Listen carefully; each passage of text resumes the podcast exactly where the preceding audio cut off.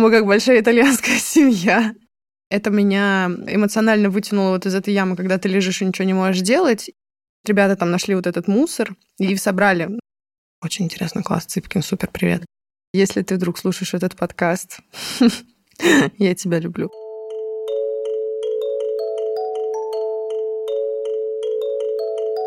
Привет, меня зовут Ева Назарова. Я эко-вдохновитель и эко-менеджер. Слушай, а «Эко-идея» — это подкаст, который поможет сделать любую сферу вашей жизни экологичнее, легко и комфортно.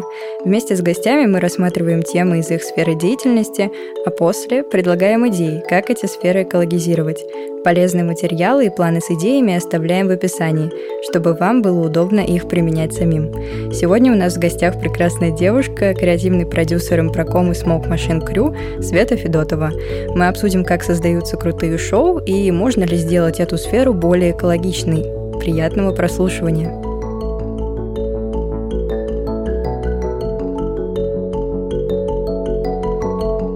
Света, привет. Очень благодарна и рада, что ты здесь. Как у тебя дела? Привет, Ева.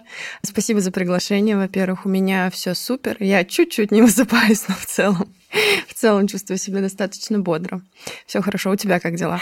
Спасибо. Я всегда немножко теряюсь от этого вопроса, потому что я как будто настроена на то, чтобы задавать вопросы, но так э, все хорошо. А, немножко на таком, ну, все, я успокаиваюсь. Вообще не переживай, мне кажется, все будет хорошо. Хорошо.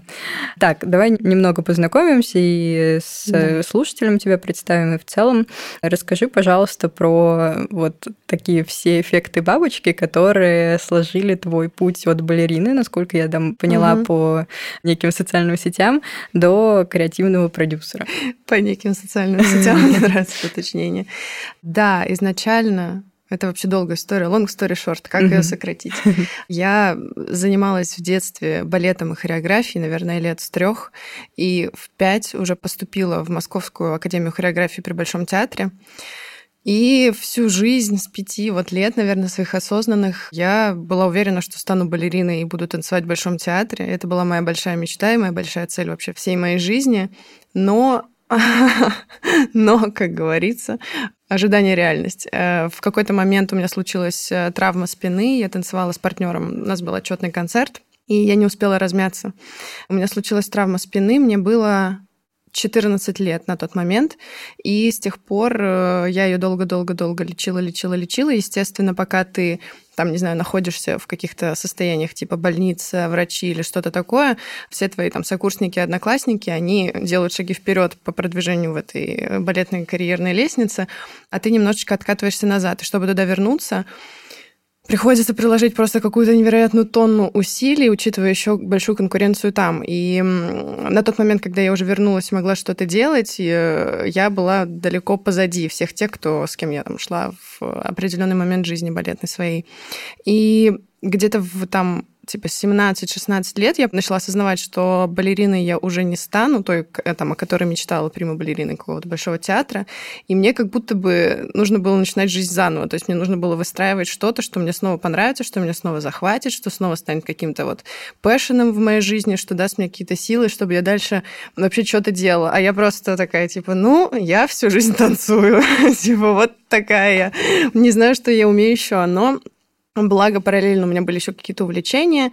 И я такая, так, ну, если не балерина, то, ну, актриса, конечно же. И когда э, я заканчивала школу, я там э, была, училась в театральном классе еще параллельно. И тоже такая, ну, все, все, вот актриса, ну, точно. Ну, если не балерина, так кто же еще? И, собственно, снова ожидание реальности. Я не поступила в год, когда заканчивала школу в театральный вуз, я поступала в все театральные вузы Москвы. И в какой-то момент мне родители э, сказали вот эту вот заученную фразу, типа, пусть у тебя будет какой-то запасной вариант угу. на случай если. Я такая, ну какой случай если? В смысле? Я буду только актрисой. И вот это вот все, в общем, я не поступила в первый год. Я поступила в этот год как раз в вуз, в котором я училась на продюсирование. Это был э, Московский городской университет управления правительства Москвы. И там было типа направление вот продюсирование, такое условное очень. Я думала, ну ладно, ну хоть что-то, ну типа вот так. И, значит, последующие еще три года я поступала в театральную на актрису, пока училась там. Я, соответственно, не поступила туда никуда и очень страдала по этому поводу, какие-то вот эти переживания. Ну, в общем, в какой-то момент все закончилось. Я отучилась в своем вузе, параллельно я еще там ходила на классы в свою академию хореографии, потому что меня все равно вот это все тянуло. И когда я уже заканчивала университет, э, наше направление прям так свернуло в сторону продюсирования конкретно, угу. и закончила я уже там с дипломом типа продюсера. Я такая вот продюсер, продюсер, такой я продюсер. Э, параллельно я работала, э, работала во многих местах, мне начала захватывать эта деятельность, начала нравиться все, что происходит. В целом это было связано и с актерами, и со всей вот этой деятельностью, к которой я хотела приобщиться в какой-то момент. И все, и как-то меня это увело. Я познакомилась с очень классной компанией, в которой я проходила стажировку, потом я в ней работала. Это команда «Плюс один», они занимаются там креативными проектами в сфере там, медиа, культуры в городе. И все, и как-то вот этот вот социум, который к этому причастен, он такой, так все классно, типа, это тоже очень интересно, это тоже может тебя как-то вот сделать, э, там, не знаю, крутым профессионалом, может тебя захватить, может дать тебе какое-то вот интересное зерно в твоей жизни, не только там, не балетом и актерством единым, как mm-hmm. бы. И все, значит, я начала работать, а потом в какой-то момент я проснулась, я занималась еще итальянским языком параллельно, и подумала, так, ну, типа, учить итальянский, конечно, здорово, но мотивация теряется, нужна какая-то мотивация. Я подумала, что ж, может быть, учиться в Италии это достаточно серьезная мотивация. Да, наверное. И я нашла вуз в Италии, куда поступила на магистратуру в Милан и уехала учиться в 2018 году на международное продюсирование в Милан. Угу. Ну, и это, конечно, было вообще другое. Э, там два года, да? Ты да, я училась. Ну, я должна была учиться два года, в итоге из-за ковида я училась три, даже чуть больше, наверное. И там, ну, вот это, мне кажется, сформировало меня окончательно как человека, который хочет заниматься продюсированием, креативным продюсированием и всем, что с этим связано, потому что там дали вот прям такую благостную почву для mm-hmm. того, чтобы ты поверил в себя, для того, чтобы ты понял, что это реально, для того, чтобы ты знал, как это делается, там вот от начала до конца, на всех вообще этапах любых mm-hmm. проектов. В чем заключается там обучение в плане вы продюсируете во время этого какой-то проект, ну то есть практика там какая еще дополнительно? Да, мне кажется, у нас была только практика, если честно, у нас были какие-то ну теоретические предметы, безусловно, но чем было хорошо это обучение отличалось от моего московского, тем, что ты действительно, ты понимаешь, как это работает в жизни, да, это как бы работает на европейский рынок, там на американский рынок, на какой-то, но тем не менее ты осознаешь вообще реальность происходящего. И там, если, условно говоря, сначала тебе там просто международное продюсирование, потом ты выбираешь там, не знаю, линейное, креативное, угу. просто там какой-то ассоциативный продюсер, еще какой-то продюсер.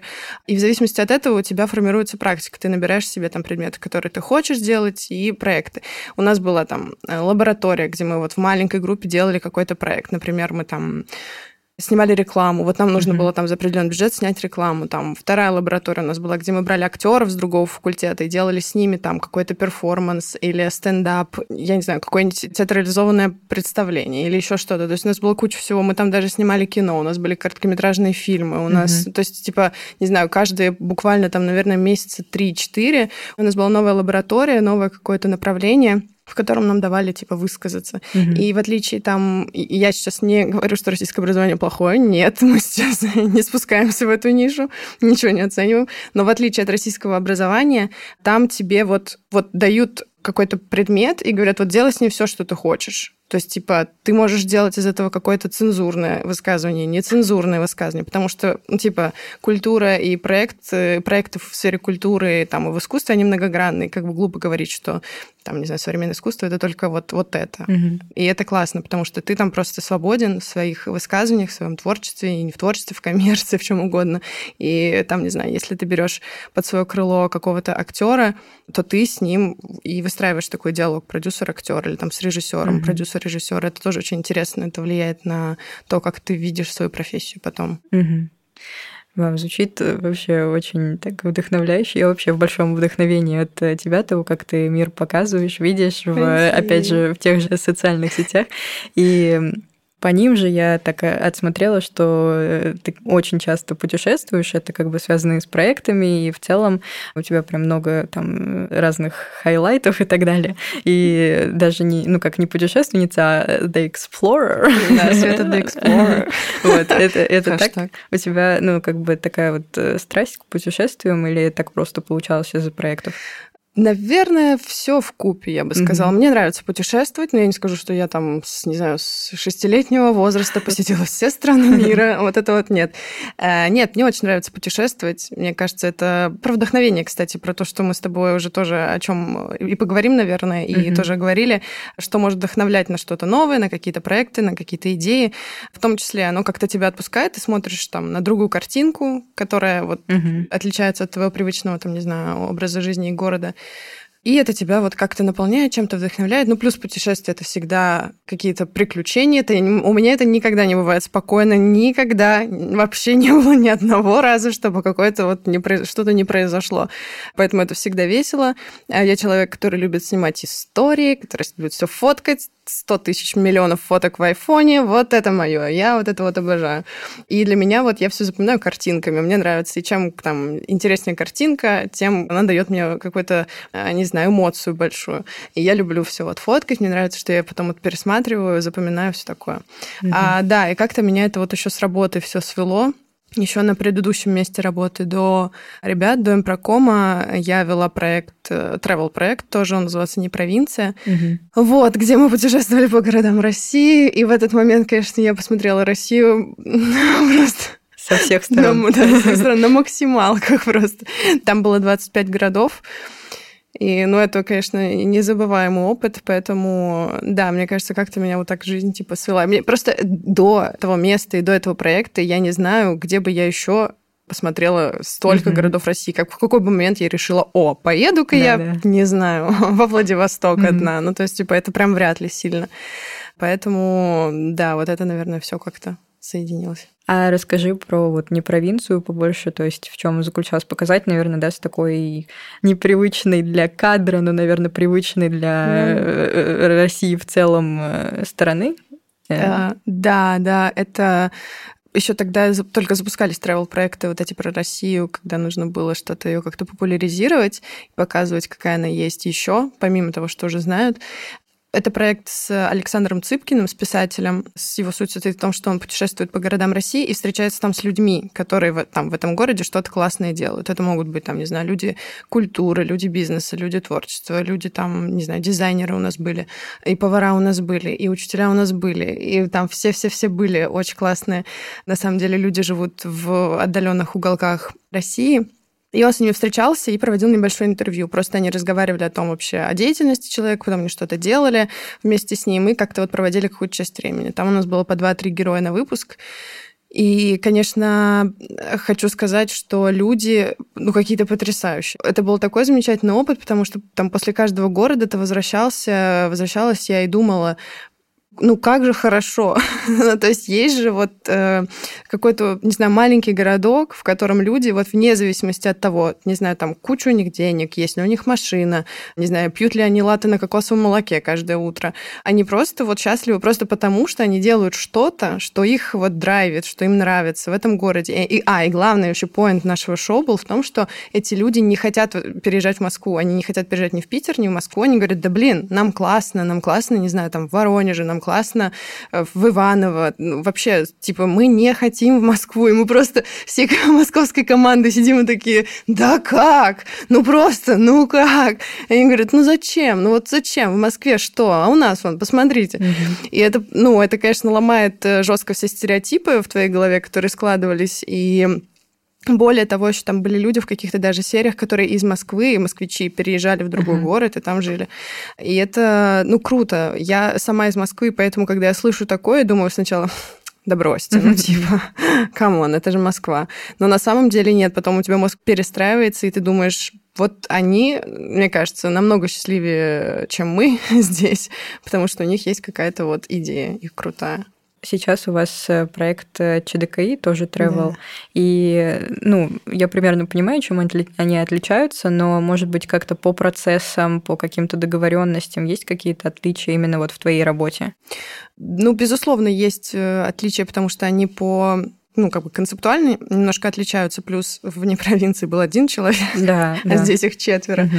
Концептуально мы фокусируемся, если мы говорим про не провинцию, на людях, которые что-то рассказывают, а здесь фокусируемся на том, что, чтобы поделать. Угу. Что делать, чтобы это было, не знаю, интересно, весело и классно.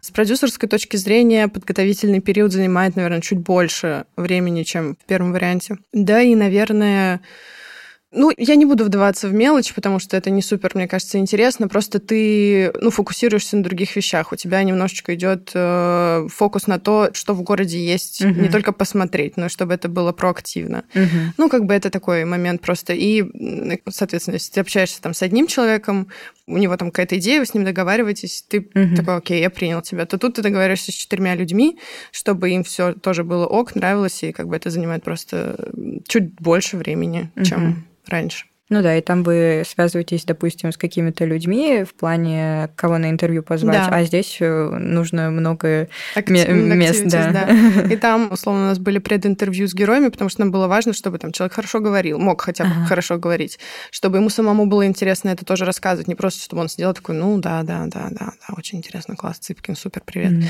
То здесь чуть-чуть, да, другой, фокус на другой просто mm-hmm. направлен, но есть свои нюансы, так сказать.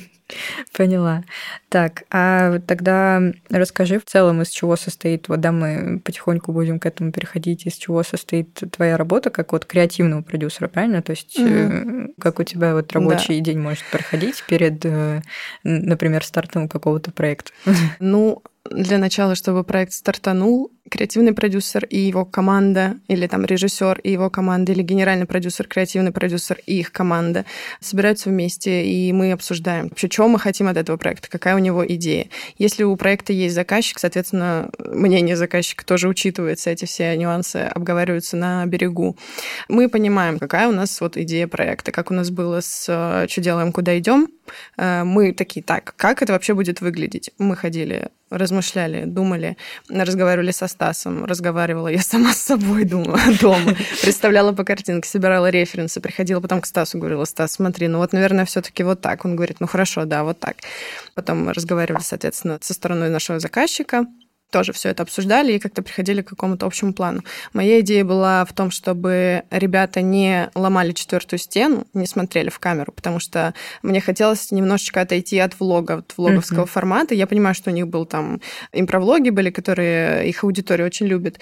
И вот это очень близко с тем, что мы должны были делать. Я понимаю, что если мы сейчас скатимся туда, то это будет просто импровлог, скорее всего, может быть, чуть лучше снятый просто на другую камеру. Плюс-минус это mm-hmm. будет один и тот же формат. При этом не хотелось там уходить в уже имеющиеся какие-то travel-шоу, типа там Орел и Решка или еще что-то. В общем, какую-то нужно было найти золотую середину, чтобы это было окей всем. Вот ты сначала сидишь и думаешь над форматом, думаешь над картинкой, представляешь себе это в голове. У меня очень хорошо развито воображение, и я сразу там референсно могу себе представить, как это будет. Кто как из парней там будет смотреться или не смотреться в какой-то, не знаю, там, деятельности, локации, как это будет, если они не смотрят в камеру, как это будет, если не смотрят в камеру. Мы долго думали, как это будет по динамике, то есть как это будет в сборке. Но э, фишка и, и минус, и плюс в том, что ты никогда не поймешь, как это будет в сборке, пока ты эту сборку не сделаешь. То есть, типа, mm-hmm. всегда должен быть какой-то пилот, всегда должен быть mm-hmm. какой-то тестовый город. У нас это было как раз Тула, мы подумали, что ну окей, это близко к Москве, и у нас есть э, возможность типа, сделать это и посмотреть вообще, что работает, что не работает.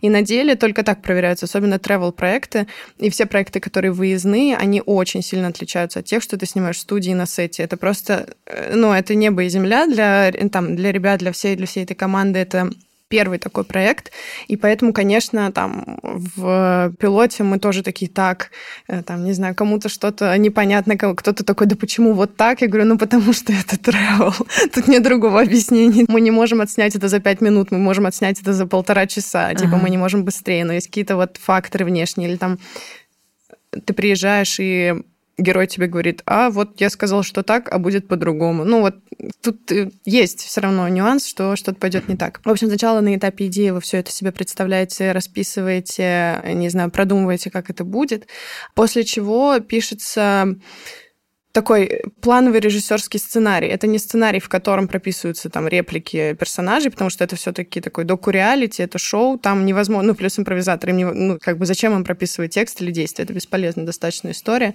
Прописывается режиссерский сценарий, чтобы понимать на этапе монтажа, что вообще мы делаем, и как бы какое у нас начало, и к чему мы идем, какой конец. Обычно mm-hmm. это еще заменяется там монтажным сценарием в какой-то момент, но у нас нет сценария, поэтому мы не можем писать монтажный сценарий продумываются локации, обсуждаются локации с парнями, что им интересно, что бы они хотели. У нас действительно никто из парней не знает локации других парней. Это держится под строжайшим секретом. Я постоянно всем говорю, пожалуйста, не спалите, пожалуйста, будьте осторожны, когда общаетесь между собой, потому что в этом и состоит как будто идея шоу. Мы сначала думали, что она будет чуть-чуть другой, там, не знаю, они будут встречаться в аэропорту, и там Арсений будет говорить, ребята, сегодня мы едем вот в такой какой-то город, и никто не знает, в какой город, ну, типа, только он. Но потом мы подумали, что это достаточно сложно будет сохранить да, да. И, и какую-то интригу. В общем, мы остановились на том, что это будет четыре локации, в которых там один ведет, остальные не знают и там удивляются. Собственно, вот. И потом уже пишется какой-то примерный режиссерский сценарий, прописываются локации, все это утверждается. И дальше на этапе еще предпродакшеном я занимаюсь тем, что э, списываюсь, созваниваюсь с людьми, э, там, с героями или с локациями, в которые мы пойдем, в которые мы поедем, как это будет. Все прописываю, и дальше там с каждым из парней мы обсуждаем, типа, вот, сюда-то. Пойдет, не пойдет. Да, да. Пойдет, не пойдет. Вот здесь будет так-то. Давай продумаем, что тебе хотелось бы, что тебе не хотелось бы. На открытом диалоге выстраиваем какие-то вот такие коммуникативные штуки. Угу. И потом вы, получается, ну, это все снимаете. Мне кажется, это просто эм, ну, супер э, много сил отнимает. Как у тебя, ну, получается в этом процессе, не знаю, как-то восстанавливаться самостоятельно, или ты уже после того, как вы там условно вернулись назад, там как-то отдыхаешь? У нас вот был такой марафон по городам. Э, у нас было три города сейчас подряд мы ездили снимать. И я думала, так, ну, вот если один город, это окей, ты как бы снял, возвращаешься, восстанавливаешься, то здесь это достаточно реально трудозатратно, особенно когда это далеко, особенно когда это переезды.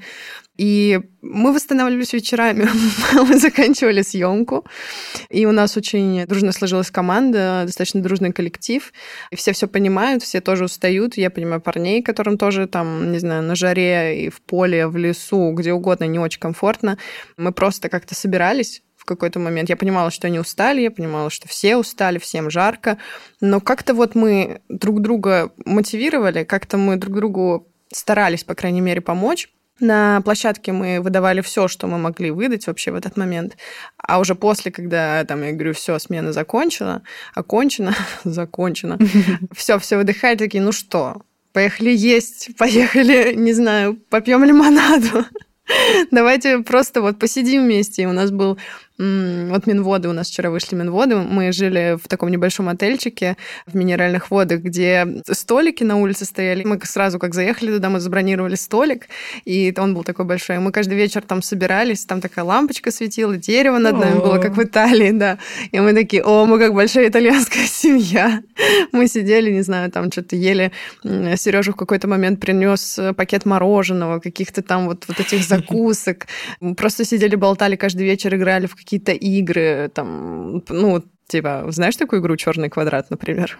Нет, мне кажется, Ой, даже я тоже не знала до этой поездки. А, но ребята такие, давай поиграем в черный квадрат. И мы все играли два вечера в черный квадрат. Это очень сложная игра. Что вы видите на картине Малевича, да? Ну, Каждый рассказывает. Каждый рассказывает свои впечатления, да. Ну, в общем, да, мы играли всякие там прикольные игры. И как-то вот, вот так ты выдыхаешь. То есть ты понимаешь, что сложно, но потом вы встречаетесь, все устали, но как-то друг друга вот так чуть-чуть угу. а, мотивируете и понимаете, что ладно, завтра еще одна смена, потом еще один город и так далее. После смен, все после смен. Ну, да, да. Но у тебя в целом устанавливают такие вот какие-то, не знаю, возвращения в комфорт, да? Ну, то есть э, после работы в целом или как? Ну, это про экологичность к себе, да, если да, говорить. Да. У меня вот, кстати, на самом деле, есть большая проблема с экологичностью к себе, потому что я, особенно вот в каких-то таких проектах затяжных, понимаю, что я не успеваю иногда восстанавливаться и думаю, mm-hmm да ладно. Но на самом деле вообще не да ладно, и это очень, мне кажется, важная тема э, в первую очередь с себя начать э, про экологичность. Но когда я вспоминаю, у меня э, мой главный, наверное, один из главных поинтов восстановления это массаж. Вообще, это для меня просто, ну, я не знаю, если он есть, я просто, конечно, конечно, я готова сворачивать горы. И для меня, наверное, это побыть одной. Вот когда очень много всяких интершумов, когда ты всегда в коллективе, когда ты всегда в какой-то большой компании, где очень много информации, ты постоянно в телефоне, в компьютере, с людьми на телефоне, еще тут, еще там, здесь. Вот у меня организм восстанавливается, когда я наедине с собой нахожусь. Мне иногда важно вернуться вот в эту вот ракушечку да, свою. мне тоже. Да, ты понимаешь, наверное, о чем я говорю, потому что иначе как будто вот твой энергоресурс, он растрачивается, растрачивается, и все, и ты просто пустой остаешься и сидишь потом выгоревший, как дотла, как не знаю, как, как что. Поэтому, наверное, это вот э, побыть одной, сходить на массаж и, наверное, побыть на свежем воздухе. Вот что-то уже такое, мне кажется, что угу. иногда шум города даже уже настолько приедается, что хочется чуть-чуть вот где-то посидеть, где тихо, свежий воздух, ты наедине с собой, даже, может быть, по парку по какому-то погулять. Вот, вот так вот. Еще музыка в наушниках тоже очень, очень спасает иногда в такси до работы. Да, да, всегда. Да. А какие у тебя исполнения? Ну, я видела Гарри Стайлз, значит, концерт Coldplay. Какие еще? На каких я была? Ну, я была на концерте Maroon 5, ну, когда они были в Москве. Я была на концерте Леонида Гутина, боже, любовь, конечно. На концертах золота я постоянно бываю, обожаю, обожаю Володя. Если ты вдруг слушаешь этот подкаст, Я тебя люблю. Я хотела поехать на концерт Бьонса, но не удалось. Так, ну, на каких еще концертах была? Я была на концерте Мьюз, я была на концерте... Вот я сейчас забыла, а потом я приду домой такая, блин, Свет, ну серьезно, ну правда. Ну, ну бывает, ну, ну бывает. Ну ты как меломан, да, такой, то есть нет какого-то определенного там исполнителя, который. Ну, ну да, ну я люблю Джорджи очень еще. А, поняла, просто да, вообще, да. Просто очень хороший. Хотела бы побывать на его концерте. Ну да, да, скорее меломан, я думаю. Класс. Так, ну это мы отвлеклись. Просто Да, ты, получается, хотела стать актрисой, ну, в какой-то момент. А тебе хотелось бы снова как-то, может быть, в кадр вернуться? Ну, ты сейчас понимаешь, что в креативном продюсировании у тебя есть какой-то бейсмент, а в, вот, в кадр хотелось бы снова? Ну, у меня нет таких каких-то ярко выраженных амбиций, чтобы я вот прям думала, блин, а что же я не в кадре? Было бы ли мне это интересно? Да, в каком-то амплуа или, может быть, в какой-то там роли или еще где-то. Но это реально, это зависит, наверное, от обстоятельств, в каких mm-hmm. я окажусь. То есть, типа, просто в кадре, потому что в кадре, в какую-нибудь, не знаю, коммерческую историю, где ты рекламируешь, не знаю, что Ролтон, ну, нет, наверное, не хотелось бы.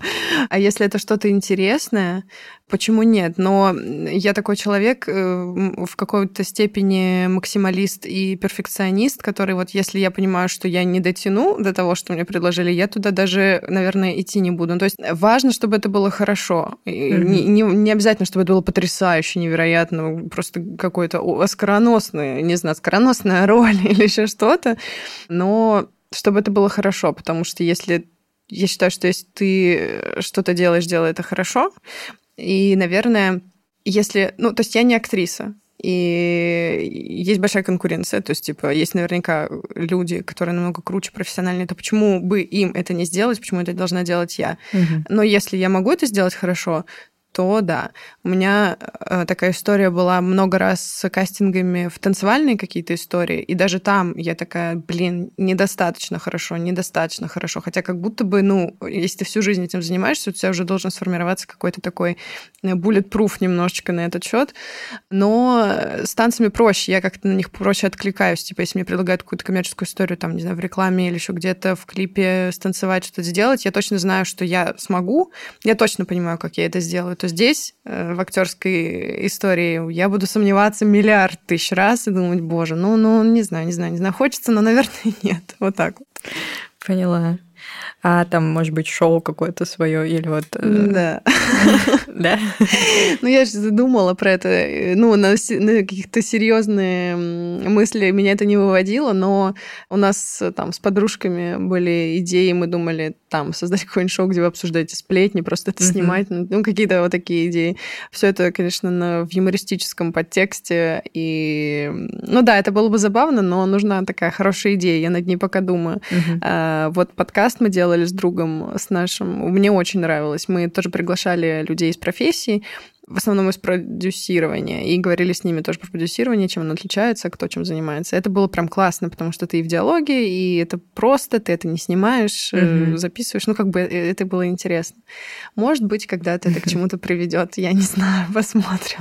Ну да, это как э, судьба, не судьба. Да, да, да. Как получилось, что ну, ты попала вот в эту, то есть ты, получается, сотрудничала сначала с Александром Цывкиным, потом попала в импроком, вот как это получилось, и ну, какие любимые проекты уже получилось реализовать? Я, да, я работала э, с одним продакшеном э, до ребят импрокомовских и с ОККО, потому что мы ага. выходили на ОККО тогда, не провинция. И вот я работала, работала, работала, и в какой-то мы ездили в командировки, и в какой-то момент э, я заболела и не смогла поехать в очередную командировку. И заболела я межреберной невралгией. Ну, короче, я лежала просто и ничего не могла делать. И пока я лежала, я думаю, так, ну надо хоть что-то посмотреть, не знаю, что-то смешное, возможно, что-нибудь по телеку, там что-то. Вот настолько мне было уже нехорошо. И в какой-то момент я включила что-то там на телеке. Я не помню, что это был YouTube, наверное. И такая, о, импровизация. А я никогда не смотрела импровизацию когда они были на ТНТ в целом. Ну, я знала, что они существуют, но, типа, не смотрела. Я думаю, ну, посмотрю, что еще тут есть такое интересное. Начала смотреть, и как-то меня это завлекло. Я думаю, ну, прикольно, интересно. Какие-то прям такие смешные ребята, смешные моменты. Смотрю, у них еще есть какие-то проекты свои, типа «Громкий вопрос», «Контакты». Начала смотреть их, и в целом думала, о, прикольно. Ну, то есть э, в этот момент, наверное, это меня эмоционально вытянуло вот из этой ямы, когда ты лежишь и ничего не можешь делать. И с продюсерской точки зрения я подумала, круто, я бы хотела с ними поработать. Это интересно. И мы через какое-то время связались со Стасом, он пригласил меня на собеседование, сказал, ну, даже не на собеседование, давайте это так назовем, сказал, приходи познакомимся. Это не было собеседованием. Мы с ним познакомились, нашли какой-то общий язык. Он говорит, слушай, ну, есть идеи, приходи. И все. И вот с э, какого-то там момента я начала с ними работать. Меня познакомили с коллективом, сказали, вот это Света, она креативный продюсер теперь у нас, будет делать такие-то проекты. На тот момент это был Table Time. Мы делали Table Time. И это был мой первый проект э, в импрокоме с ребятами. Он мне очень нравится. Он получился, как мне кажется, смешным, э, таким домашним. И как будто вот на выходе... То есть как, как мы снимали, это ладно, это одно. Но как он получился на выходе, хороший, какой-то вот, э, не знаю, такой объединяющий, я бы его так назвала. Мне нравится там цветокоррекция очень. просто люблю вот эти маленькие моменты из монтажа. Ну и, конечно, сейчас в моем сердечке ЧДКИ. Это мое маленькое-маленькое детище, я его очень сильно люблю. Вот, который мы реализуем с командой тоже. И команду я очень люблю. Команда суперпрофессиональных ребят. Ребята, всем привет. Сердечко. Да, жаль, нельзя это да, показать. Я показываю сердечко на пальце, но вы поняли. Да, мы э, попробуем это вставить в описание. Э, класс. А какие, может быть, еще хотелось бы реализовать? У тебя есть какие-то идеи, которые, может быть, были до этого, и ты такая, вау, было бы здорово. Да, у меня есть несколько идей. Одна прям такая, мне кажется, легко реализуемая, если не брать в расчет тайминги и э, график пацанов вообще в целом по жизни. Но я не могу пока о ней а, сейчас ну, говорить, конечно, к сожалению. Да. Я бы хотела рассказать, мне кажется, что это здорово. Надеюсь, всем так же понравится, как мне. Есть несколько идей, которые хотелось бы, новых, вообще абсолютно новых типа проектов, которых раньше не было. Но, не знаю, опять же, это на этапе идеи всегда все хорошо. Ты приходишь с этой идеей, ты ее питчешь, э, ты говоришь, вот, вот же, вот же, вот же, как классно. А потом ты сталкиваешься, опять же, с какими-то графиками, ты сталкиваешься с какими-то бюджетами, ты сталкиваешься с тем, что там кому-то она может не понравиться, и это нормально, это не там не обижают тебя нисколько, просто типа, ну, это не близко. И вот до момента реализации проходит, может пройти очень много времени, согласовании всего-всего, и эта идея там уже будет не такой, какой ты себе в голове придумала однажды, а уже совершенно другой. Может быть, лучше, может быть, чуть хуже, просто другой. Вот так и строится, мне кажется, каждый mm-hmm. проект. И как креативный продюсер в твоих силах продумать все детально настолько, чтобы ты уже пришел и понимал, что вот на, там, не знаю, четвертом этапе, после того, как ты что-то начнешь говорить, кто-то тебе уже сказал «да». И в твоих э, компетенциях сделать так, чтобы, если это есть заказчик, если есть какой-то спонсор, чтобы вот на этапе, когда ты делаешь какую-нибудь презентацию для питчинга, чтобы ты уже понимал, чего хочет этот заказчик. И чтобы ты потом сказал, если тебя спросили, а какая там будет картинка, на аноморфотную оптику будем снимать или на обычную, будем ли мы делать это или будем писать то, ты сказал, мы будем делать вот так-то, и это будет вот так-то, и вот вам референсы, и вот я все подготовил, и я считаю, что это будет похоже на это, но не похоже на то. И когда тебя спросят, а почему это должно продаваться, и почему это должно стать э, для аудитории каким-то интересным проектом абсолютно новым, ты должен найти на это объяснение какое-то. Ты, ты должен найти на это ответ, который удовлетворит э, тех людей, с которыми ты работаешь. Мне кажется, вот как-то вот так. Я как раз еще хотела спросить про развитие вот этих идей, то есть как они у тебя появляются в голове, и как у тебя их получается, ну вот развивать как раз вот эту креативность. Не знаю, может быть, э, стандартный вопрос, знаешь, для всех креативных продюсеров, как у вас, вот чем вы там вдохновляетесь? Но ну, мне прям интересно.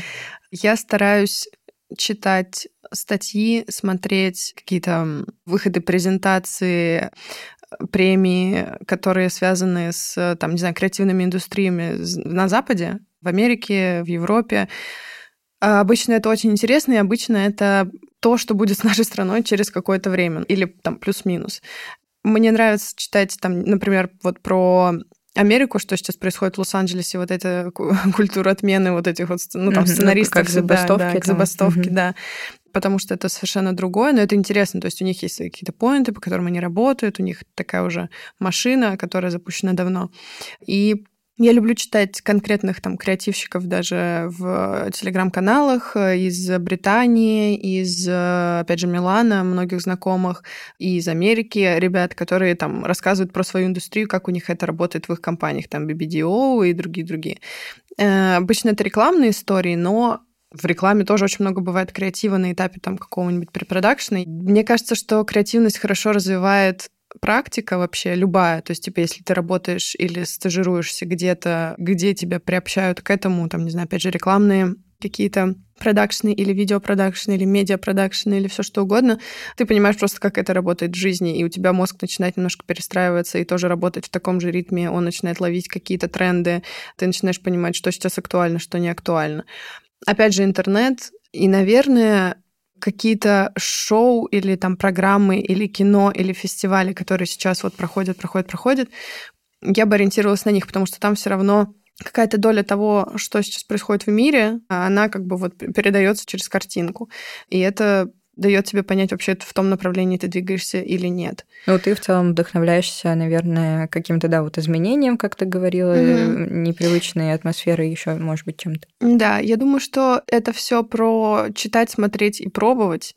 Ну, про вдохновение вдохновлять может вообще все что угодно. В этом году, в начале года, я ездила в Великобританию второй раз уже в своей жизни. Вот первый раз на концерт Coldplay в том году, и в этом году я просто поехала к подруге на день рождения. И мне очень понравился в целом Лондон, и я тут гуляла одна, что-то ходила по музеям, и я зашла в Гайд-парк, просто пройтись, по-моему, там, типа, через него выйти на какую-то улицу. И я в какой-то момент словила вот такое состояние, когда ты просто смотришь, созерцаешь, и тебе хорошо. И в этот момент я придумала там одну свою креативную идею как раз, э, идею для короткометражного фильма и там креативную идею как раз вот для какого-то шоу, которое можно реализовать с кем-то, и потом я подумала, что это можно реализовать с пацанами в целом тоже. Мне кажется, это вот про вдохновение это какое-то соединение эмоционального и физического у тебя внутри, из чего у тебя рождается какое-то просто чувство. То есть вдохновение это очень такая эфемерная как будто бы штука, но оно может прийти вот внезапно. Не знаю, я смотрю фильм, я, например, когда мне тяжело, или вот когда я не в ресурсе и не экологично к себе отношусь, я думаю о том, что я сейчас приду домой, посмотрю фильм «Секс по дружбе» с Джастином Тимберлейком, и просто будет так хорошо. И, скорее всего, после этого фильма, после этого просмотра я что-то точно придумаю, что-то мне придет в голову или еще что-то. Не знаю, я вот просто иногда захожу на Pinterest, э, чтобы найти какой-то референс, например, к, чему угодно, там, не знаю, к шоу, к заставке, к, там, к титрам, э, к чему угодно. И, не знаю, я вижу там пять картинок, и от этих пяти картинок все, мне уже рождается что-то свое, там третье, десятое, четвертое, и я уже придумываю какую-то свою идею просто из-за того, что я визуально что-то увидела. Также бывает там с э, каким-нибудь коротким пэкшотом, не знаю, рекламным, или там еще с чем-то, с чем угодно, с текстом то же самое. Я смотрю на текст, я начинаю его читать, и потом такая, о, прикол. Мой, мой мозг цепляется вообще за что-то, и я придумываю что-то свое третье. Вот у меня работает вот так. Но, как правило, когда я на что-то смотрю картинкой. Звучит вообще вау. Мне кажется, это как мышца такая, да, натренированная уже. Да, это похоже очень на это, как будто... И если нужен какой-то непрошенный совет, я люблю давать непрошенный совет. Давай. Время непрошенных советов.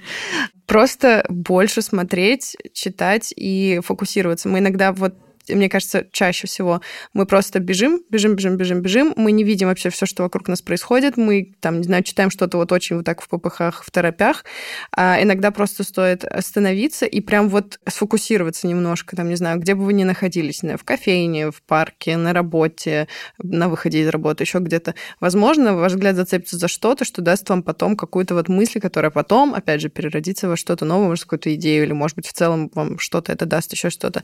Просто, мне кажется, вот вот опять же к вопросу про экологичность, мы должны немножко быть внимательнее к себе, к своим внутренним ощущениям от того, что происходит вокруг, потому что можно так бесконечно, бесконечно, бесконечно, это никогда не закончится. Но вот иногда стоит просто ты открываешь, и ты вдумчиво что-то делаешь хотя бы, не знаю, 15 минут э, своей жизни в день. Вот так вот. И от этого вот эти вот нейронные соединения в голове, они, мне кажется, будут перестраиваться, и от этого будет что-то рождаться уже новое. Класс. Звучит супер. Ну, мне кажется, это тот непрошенный совет, который все просили, но, но не понимали. Да, не осознавали. Света, фу, никто не просил, зачем ты это наговорил?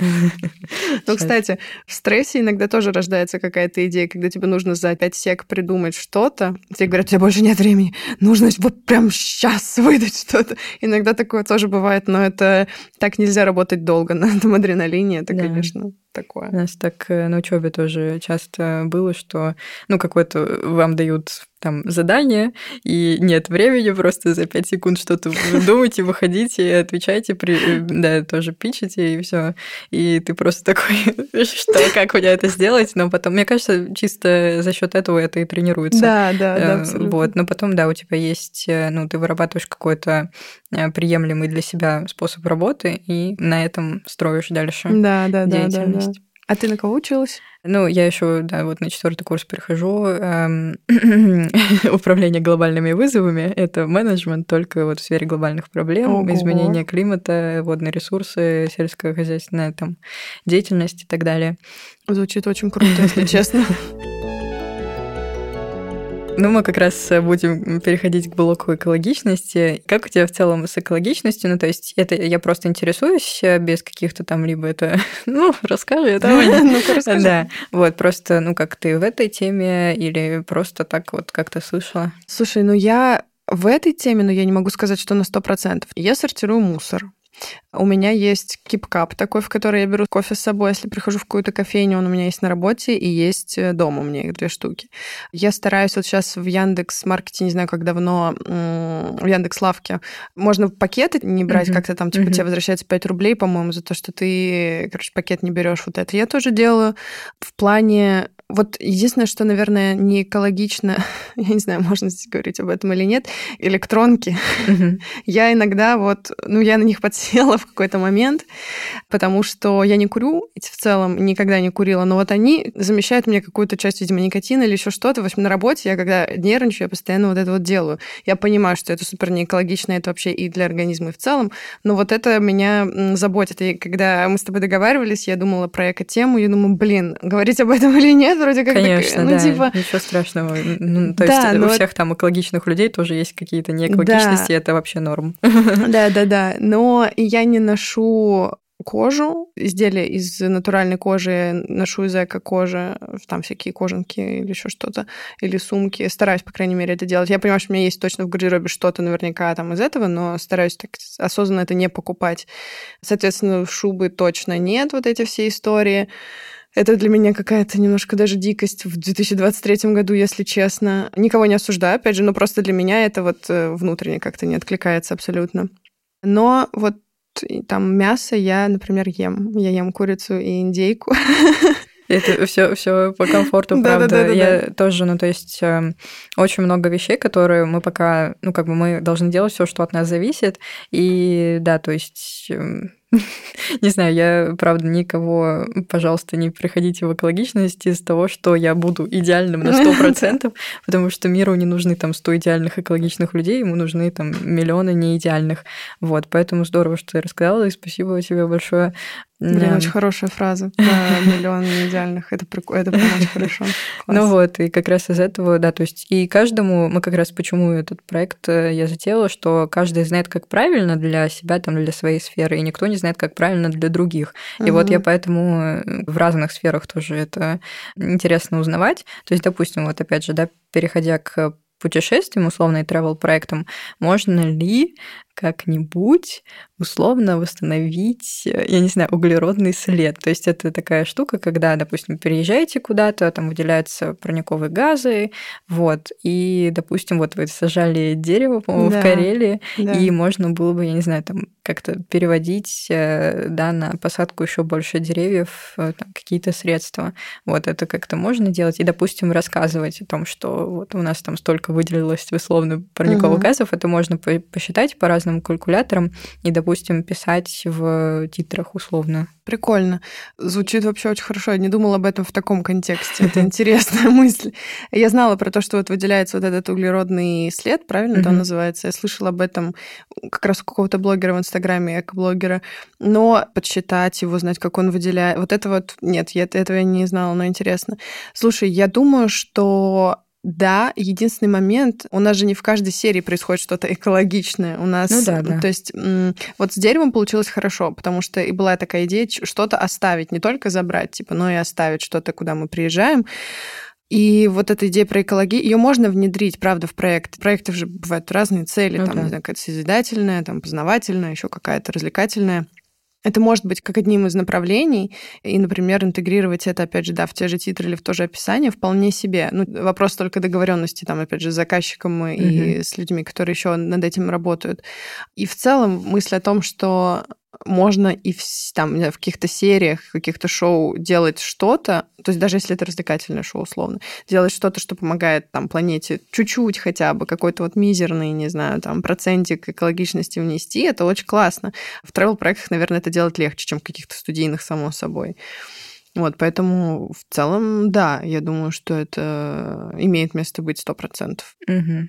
Ну, класс, это мы как раз э, идеи подаем, может быть, для каких-то тоже создателей угу. или просто в целом для путешественников, потому что у меня, ну, честно, тоже такая, ну, надеюсь, не голубая, когда-нибудь она там реализуется, это мечта про восстановление углеродного следа и в целом угу. такую вот какую-то кооперацию. Вот, хорошо. Слушай, ну вот у нас, например, в в Карелии, опять же, мы вроде как посадили дерево, а потом пошли ловить рыбу. Ну, то есть насколько это, ну, экологично. Но вы там ее не поймали? Не поймали, тоже верно. Это, да, это специально на самом деле было.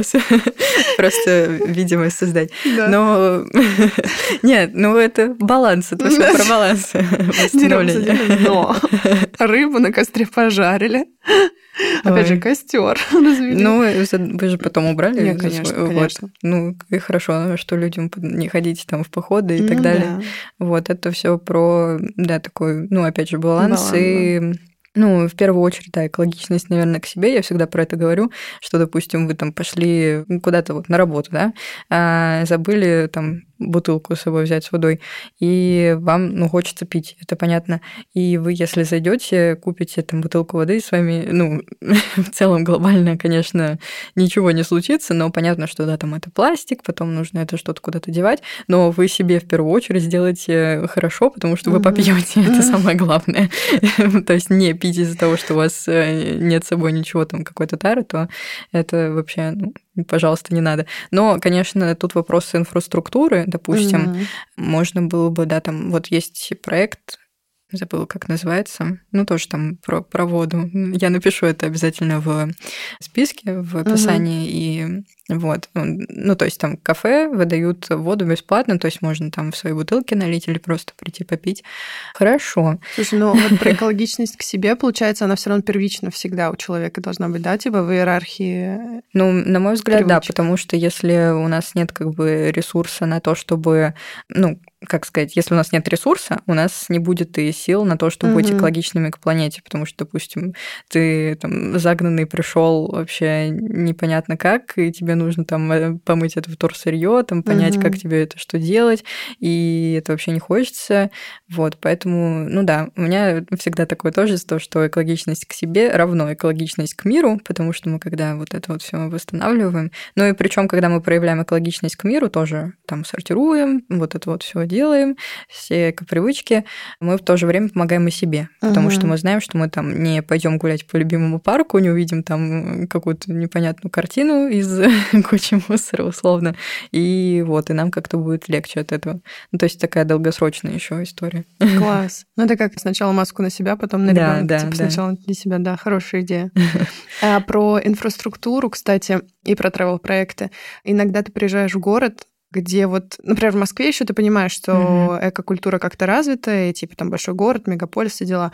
Но когда ты приезжаешь иногда в другой маленький город, и ты в какой-то запар у тебя нет времени решать, выпьешь ты сегодня там из своей или из пластика, а там нет вообще своей. Там есть вот эти пластиковые какие-то штуки, где-то просто пластиковая посуда, где-то еще что-то. И с одной стороны, ты опускаешь этот момент, что ты поделаешь. Здесь с другой стороны, думаешь все равно о том, что вот сейчас мы поели там большой компании, нас там, не знаю, 15 человек, и эти 15 человек вот оставили вот это вот все пластику. То есть как бы да, но, ну, как бы... но как бы и ты не можешь ничего с этим сделать. Но здесь, я думаю, правильно вот э, то, о чем ты тоже говоришь, что иногда ты не можешь, ну, как бы что ты сделать? Ты можешь делать только то, что ты вот э, можешь делать, да, условно да. говоря. Ну, что зависит. Зависит да. от тебя, угу. да. Если нет, то нет, ты не можешь изменить сразу город и сказать, блин, ребят, пластик у вас больше тут не делается, все из своих вот этих вот штучек будем пить и есть. Но да, иногда это сложно в поездках, потому что инфраструктура не везде позволяет, там время не везде позволяет. Угу. Все, что ты можешь иногда сделать, это купить какую-то холодную воду, попить ее и, и кинуть в машине, и потом допить. Так что, или там какой-нибудь бургер в вот этой вот пластмассовой упаковке тоже, типа, купить, потому что у вас нет времени нормально там поесть, ну, в худшем случае. Вот, но да, стараться хочется к чему-то приходить, конечно, к какому-то осознанному потреблению. Ну, я вот тоже постоянно про это все думаю, и пока... Ну, я попробую, да, нагенерить какие-то идеи, тоже оставить все, но пока, пока так. Mm-hmm. Здесь просто, мне кажется, это про работу уже на местах, то есть чтобы там были люди, которые тоже в это вовлечены и пробовали что-то делать. Ну, то mm-hmm. есть, но мы, ну, понятно, что с другой точки континента не можем вам сказать, да, там, mm-hmm. делайте так, просто, ну, потому что мы, по крайней мере, не знаем, как там все устроено. Кстати, кстати, о хорошем. Мы когда приезжаем в какие-то города, тоже, э, если мы понимаем, что город инфраструктурно не всегда может нам дать там условно что-то там без пластика или там, не знаю, что-то вот, не, что-то, что вторично переработано. А ребята, и мы тоже команда, у нас там всегда стоит в машине холодная вода в пластиковых вот этих бутылочках. Там какие-нибудь энергетики или еще что-то, что-то, что можно быстро там перекусить или выпить. Безусловно, мы весь мусор сами собираем там и выкидываем в нужных местах, но еще было забавно, мы были в одном городе, в следующем городе Чедакай серии, где мы были в неком водохранилище. Сейчас пытаюсь рассказать без спойлеров. Очень сложно. Короче, там было некое водохранилище, и ребята оттуда вылавливали мусор, который там был. Для меня вообще очень большим вопросом всегда остается, как в водохранилищах типа Байкала, например, Ну, ну это э, про Байкал да, это вообще отдельно это, можно да, выпускать. Вообще, да. Но мы там как раз, да, были, изучали. Там, ну, там блюдут за этим. То есть, да, но э, блюду, да, мы тоже вот знаю даже девушку одну, которая занимается как раз эко вот этой историей с Байкалом. Ну, просто вот для меня выкинуть мусор в Байкал, ну, это ну, серьезно? Ну, как бы для меня это просто какая-то немыслимая история. То есть, хорошо, ну, ты на улице кинул фантик в Москве, ну, в Иркутске на улице ты кинул фантик, там еще в Листвянке ты кинул этот фантик, но в Байкал, ну, типа, серьезно, насколько? Вот, ну, и все отходы, понятно, что там вот это... Ну, в общем, для меня это просто ужасная тема, я прям не понимаю. И также и там мы были в неком водохранилище, в которое я, ну, не понимаю, как можно скидывать мусор в целом, в любую, неважно, маленькая, большая речка, озеро, там еще что-то э, и, значит, ребята там нашли вот этот мусор и собрали, ну, насколько смогли вот этот мусор. Я подумала, блин, классно, потому что я не видела, как бы, где он там, а они вот увидели, собрали, мы потом это все в мешочек сложили и выкинули. Я подумала, блин, вот сделали хотя бы минимальное какое-то хорошее дело, потому что, ну, я понимаю, что в масштабах, наверное, там Вселенной это, ну, вот столечко, совсем чуть-чуть, но в масштабах там одного, четырех, десяти человек это уже что-то. И вот как бы стараешься, короче, все равно приобщаться к этому, mm-hmm. как-то что-то делать начать себя опять же. Да, да, это круто. Так, и еще, ну, в целом про путешествие, да, мы проговорили, но вот про процесс, допустим, съемок, если это какой-то условное помещение, да, то есть там, э, ну, я люблю э, вот эту картину, то есть, э, допустим, там же не пропускается своей бутылкой или там с водой, просто на съемке, допустим, на историях, вот мы да. это посещаем, посещаем. Редко, да, но бывает.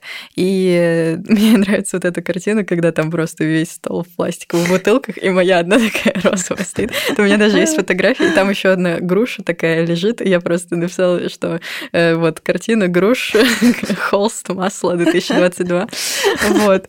Интересно просто можно... Ну, то есть это на площадке как-то так э, стоит, что, допустим, одна корзина, куда это все можно выкинуть, или там условно можно поставить это контейнеры сбора вторсырья, или это вот, ну, то есть вы не влияете на площадку, да, когда это все устраивается? Нет, конкретно креативная группа точно mm-hmm. не влияет на застройку вообще, на застроение площадки в плане там типа где что будет стоять, если только это не там касается конкретного, ну, например, там кто-то, условно говоря, вегетарианец, mm-hmm. и там еще что-то, он говорит, пожалуйста, там ставьте мне только вот это, и, пожалуйста, у меня в райдере еще там написано, что должно быть вот так-то и так-то, и просто мусорку для вторсырья, ну, условно, ну, что-то такое. У нас там, вот в нашем буфете всегда стоят тоже пластиковые штучки там с соками, морсами и водой, тоже пластиковые тарелки там с какой-то, не знаю, с какой-то закуской, еще с чем-то. И, конечно, все, что касается вот какого-то съемочного процесса, особенно поставленного на поток большого или там mm-hmm. вот чего-то такого, что вот вот в таком ритме постоянном быстро-быстро-быстро, мотор, мотор, мотор. Там, конечно, про эко сложно пока говорить, если честно. Mm-hmm. Я вот в своей жизни встречала, наверное, ну, максимум раз, ну, пять каких-то съемок, где ты видишь кстати, стаканчики, понятно, всякие, но они из переработанного там вот этого, как он не пластик называется, ну, типа крафтовые такие из переработанных материалов, а, типа коричневые. Но, они все равно тоже нет да, Это вот как вот эти, Чёрт. там внутри пластиковая штучка, А-а-а. и вообще сложно переработать. Но я понимаю, да, это такая система, типа, да, да, потому что они такие, да, вот у нас все экологично, покупайте, вы можете, там это называется биоразлагаемый, я, mm-hmm. я обожаю это слово, вот, но нет, пожалуйста. Нет, не оно. Да, да. Блин. Вот, ну, э, это все окей. вот, да, ну, это сложновато. Это пока, правда, да? да, сложновато. Это, к сожалению, я вот сейчас задумалась о том, что буквально вот на пальцах одной руки можно пересчитать, где я это видела, и то в какой-то многоразовой упаковке была еда, вот, ну, что-то такое, но это было прям действительно, типа, очень-очень мало раз. Но о плюсах, опять же, вместе, например, где снимаются истории в Моспродюсере, у них э, вот этот культурный центр, он достаточно такой модернизированный, и я знаю точно, что у них внутри есть вот этот сбор там батареек, какого-то вот опять же пластика, просто не, не относительно вот съемочного нашего mm-hmm. процесса, а в самом э, центре. У нас в офисе, кстати, тоже стоит такая штука там сборов всяких вот этих вот втор, там сырья, по-моему, это были батарейки и курилки как раз, типа. Ну да, вот как раз ты э, сказала, что про э, вот это вот есть, что да, их можно сдавать. Да, да, да. Тоже как и вот эти все батареечные, мне кажется, штуки пластиковые. Но вот так, чтобы вот на съемках, ну, к сожалению, к сожалению, пока нет. Я, правда, не видела ни на сетах каких-то минимальных, на больших очень сложно, потому что большая команда, и там помимо там креатива, если бы была только креативная группа, но там же еще большой операторский став, которых нужно вовремя покормить, а обычно это кинокорм, mm-hmm. это какой-то вот пластиковый, естественно, какая-то еда в пластике, и это всегда очень быстро, ну то есть вот когда mm-hmm. на потоке сложно, хочется, хочется, безусловно, я бы как-то, наверное, подумала насчет этого, но пока Угу. Да, я тоже постоянно про это представляю, то есть это всегда надо там поднести, сменить, да. что-то там такое, плюс, да, а когда все подряд, там нужно, конечно, э, тем, кто всем этим занимается, поесть, и да, ну тут чисто скорость решает. Да, да, да. Наверное, если бы это было уже в ходе, как в обиходе, если бы это уже было вот поставлено на поток, если бы это действительно уже интегрировалось вот в это съемочное общество в целом уже, было бы проще. Возможно, снизились бы цены на вот эти вот э, штучки там, не знаю, переработанного чего-то, чтобы mm-hmm. это был не пластик. Но пока это, а, дороже, б, сложнее, и все люди, которые там делают, например, еду, которые присылают на съемки, им вообще, им проще уже так, как было. Они mm-hmm. уже понимают, как это делается. Поэтому пока этого нет интегрированного, в этом сложно разобраться вот в частности. То есть в общем пока нет, и в частности, соответственно, тоже. Угу. Проблема ли это? Я думаю, вот в плане эко-истории, да. Думает ли об этом каждый человек на съемках? Думаю, нет, потому что он занят тем, чтобы правильно снять угу. и все это сделать. Поэтому я думаю, что этим должны заниматься такие люди, как ты, обязательно. Ну да, как это отдельная группа. Да. Поняла. Но здесь тоже, да, еще про... Э, я хотела в целом про контент какой-то поговорить, потому что, допустим, я, честно признаюсь, э, не, про не игры хотела еще сказать. Mm-hmm. Может быть, мы это и вырежем просто, что, да, там есть такое шоу, оно классно по энергетике, классно вообще по динамике, по э, монтажу, просто вообще как кино смотришь, но при этом там есть задание с вот этими пластиковыми всем, с пластиковой историей, есть с арбузом, ну, в общем, да. с едой, и я просто... я, я теперь это не смотрю. Ну, не знаю, я, да, да. Ну, понятно, что шоу из этого не, за, не, за, ну, не надо закрывать. Просто интересно, рассказывая о том, что происходит с вот этими вот вещами впоследствии, то есть, допустим, вот эти вот там пластиковые стаканчики, мы там, да, условно сдали на переработку, или там условно дисклеймер не делайте так, лучше там используйте другие материалы, и условно, допустим, в кадре, если, ну, какое-то интервью, вообще не, неважно, там, в импрокоме или вообще где-либо, там, да, стоят эти пластиковые бутылки, стаканчики, условно, вот тоже вот такие, поставить что-то многоразовое, угу. и может ли это в целом повлиять на сознание человека, потому что как будто это все супер сейчас популярно, и люди смотрят и такие, да, в целом это нормально, и, ну, как бы продолжают жить так, как, ну, угу. вот, а если они увидят какую-то другую картинку, то может ли это вот на что-то повлиять? Я думаю, да, во-первых, потому что в целом э, влияние э, там, каких-то проектов э, ребят на аудиторию, как мне кажется, достаточное. Не то чтобы, наверное, оно меняет мир там или еще что-то, но меняет направление. У них достаточно большая фан-база, большая аудитория, которая так или иначе ориентируется и так нащупывает, что вообще, какие тренды, что принято, что не принято, что им нравится, что не нравится. Это с точки зрения влияния. С точки зрения внедрения каких-то историй переработанных, а не пластиковых, да, но. То есть, когда мы тестируем вот эти все игры, которые потом приходят на не игры в финале, там во многом есть э, момент физики. Мы там тестируем, например, может ли вот эта банка вылететь из одного пластикового стакана и перевалиться в другой пластиковый стакан с помощью дувка туда, дуновения. Ну, то есть, типа, uh-huh. там очень много физики. И мы там пробовали, не знаю, там взять, не знаю, там стакан побольше, не получалось, или там поменьше, получилось. Или там, не знаю, дунуть на шарик так, чтобы он прокатился по бутылкам и куда-то упал. То есть, э, как будто бы да, но нужно тогда тестировать все заново заново. Непонятно, как это будет, потому что же пластик это ну, одно. Это, да, это формат в целом устоявшийся. Вот. Да, да, ну как будто бы да, ты права, что это можно заменить, просто нужно тестировать и менять, угу. менять, менять, и как-то, наверное, сразу, потому что не угу. может быть в одном испытании стакан там из переработанного чего-то, а в другом мы опять, э, э, не знаю, дуем на пластиковые шары, которые ага. там заливают в пластиковые стаканы. А с другой стороны, эти пластиковые шары это же теннисные мячики вот ну, этого да, пинг-понга, да. их все равно, наверное, будут выпускать. Да, То есть, да. типа, как будто бы это да. Стаканы, ну да, можно, наверное, их как-то менять и писать дисклеймеры, которые в целом читаются. Это правда, я сначала думала, что нет, но во многих шоу действительно читают, обращают на них внимание. Что касается арбуза, чтобы вы не переживали за его судьбу. Мы его едим потом, как только, как только его заносит. Он уносится и жестко съедается всеми членами команды. Как правило, он очень вкусный, съедается очень быстро. Если кажется, что, боже, это уже пошел второй арбуз за мотор или что-то такое, нет, все нормально. Один уже съели, второй ждут. Или потом в офисе мы его доедаем, так что с ним все окей, никто не выкидывает точно еду, это сто процентов.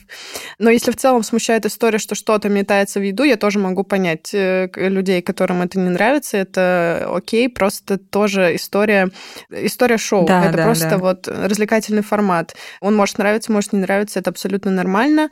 Если он задевает чьи-то чувства, это тоже окей. Просто, опять же, вопрос физики. Типа мы могли бы там метать шпажки в арбуз, могли бы метать вот эти карты в арбуз, но мы когда тестируем, мы понимаем, что работает, что не работает. Шпажки что... опасны метать просто опаснее, но тем не менее кидаются.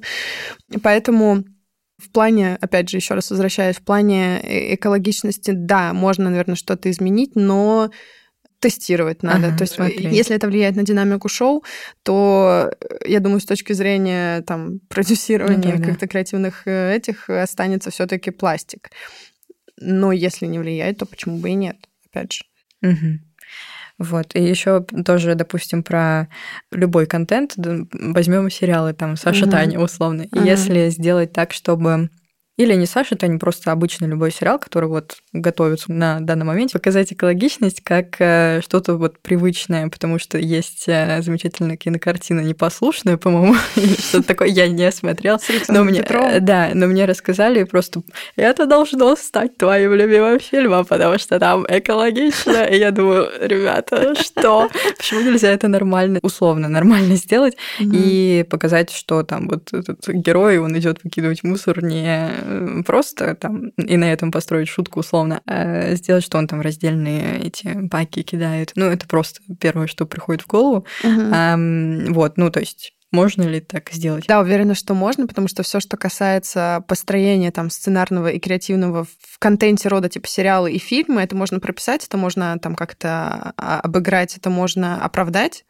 И если ты делаешь какой-то, не знаю, да даже если ты делаешь какое-то шоу, которое, там, не знаю, игровое плюс-минус, ты можешь туда внедрить что-то, так же, как это делается в рекламах. Правда, в рекламах это делается с точки зрения коммерции, по большей части.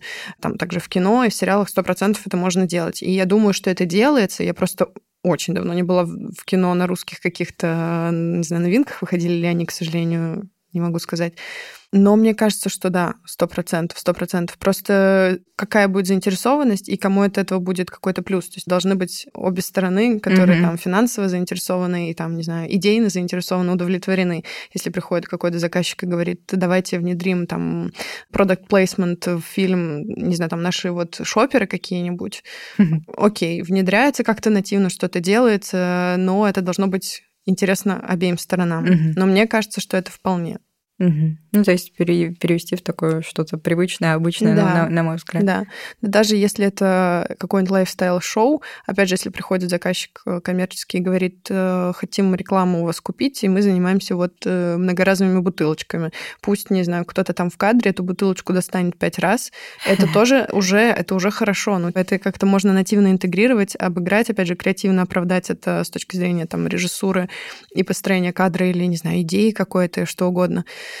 И это уже будет хорошо. Это маленький шажочек, может быть, кто-то заметит, кто-то не заметит, но тем не менее. Угу. Это лучше, чем рекламировать пластик. Я думаю, что мы супер все обсудили. Спасибо тебе большое, что такой классный разговор у нас состоялся. Спасибо всем за... А, да, и Спасибо, сам... что пригласили. Очень приятно, было сам... приятно взаимно. Спасибо. Самый главный вопрос, который такой традиционный, плюс-минус э, такой быстрый. Какие ассоциации у тебя возникают, когда ты думаешь о своей сфере деятельности? Яркость, активность и любовь. И командность. Вот, наверное, это самое главное. Командность и что-то совместное. Угу. Вот, вот такие вот внутренние ассоциации.